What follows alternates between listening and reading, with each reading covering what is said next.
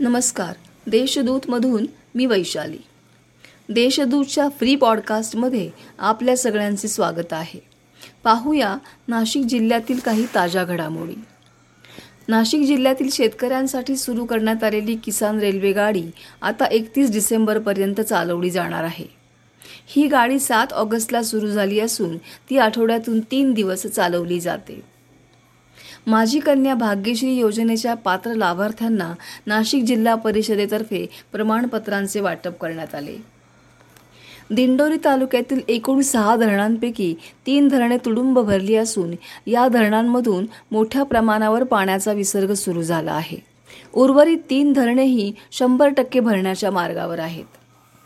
आदिवासींच्या सर्वांगीण विकासासाठी केंद्र सरकारने राज्य सरकारला निर्देश द्यावेत अशी मागणी खासदार डॉक्टर भारती पवार यांनी केली आहे. या संदर्भात त्यांनी संसदेच्या शून्य प्रहरामध्ये प्रश्न उपस्थित केला होता. मालेगाव तालुक्यात अतिवृष्टी झाल्याने पिकांचे मोठ्या प्रमाणावर नुकसान झाले आहे. महसूल यंत्रणेने शेतकऱ्यांच्या बांधावर जाऊन तातडीने पंचनामे करावेत असे निर्देश आमदार डॉक्टर राहुल आहेर यांनी दिले आहेत. करोनाच्या पार्श्वभूमीवर नाशिक जिल्हा न्यायालयाचे कामकाज आता एकाच सत्रात चालवले जाणार आहे. उच्च न्यायालयाने सुचवलेल्या यादीतील खटल्यांचे कामच यामध्ये चालवले जाणार आहे.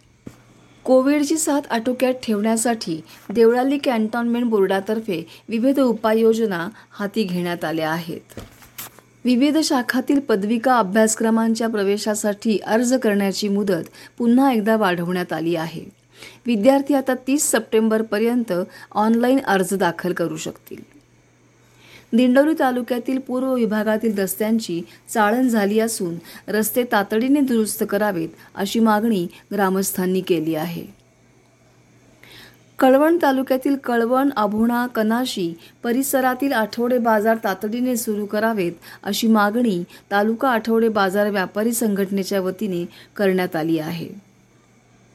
निफाड तालुक्यातील सावरगाव जवळील केद्राई रस्त्यावरील पूल खचला असून सुदैवाने कोणत्याही प्रकारची वित्त अथवा जीवितहानी झालेली नाही. इगतपुरी नगर परिषदेतर्फे शहरांतर्गत रस्त्यांच्या सिमेंट काँक्रिटीकरणाच्या कामास सुरुवात झाली आहे. नांदूर मध्यमेश्वर पक्षी अभयारण्यात हिवाळी पाहुण्यांचे आगमन सुरू झाले आहे. विविध जातीच्या पक्ष्यांचा किलबिलाट येथे सुरू झाला आहे. आता एक विशेष बातमी. अलीकडेच राफेल या अत्याधुनिक फायटर विमानांचा इंडियन एअरफोर्सच्या ताफ्यात समावेश झाला आहे.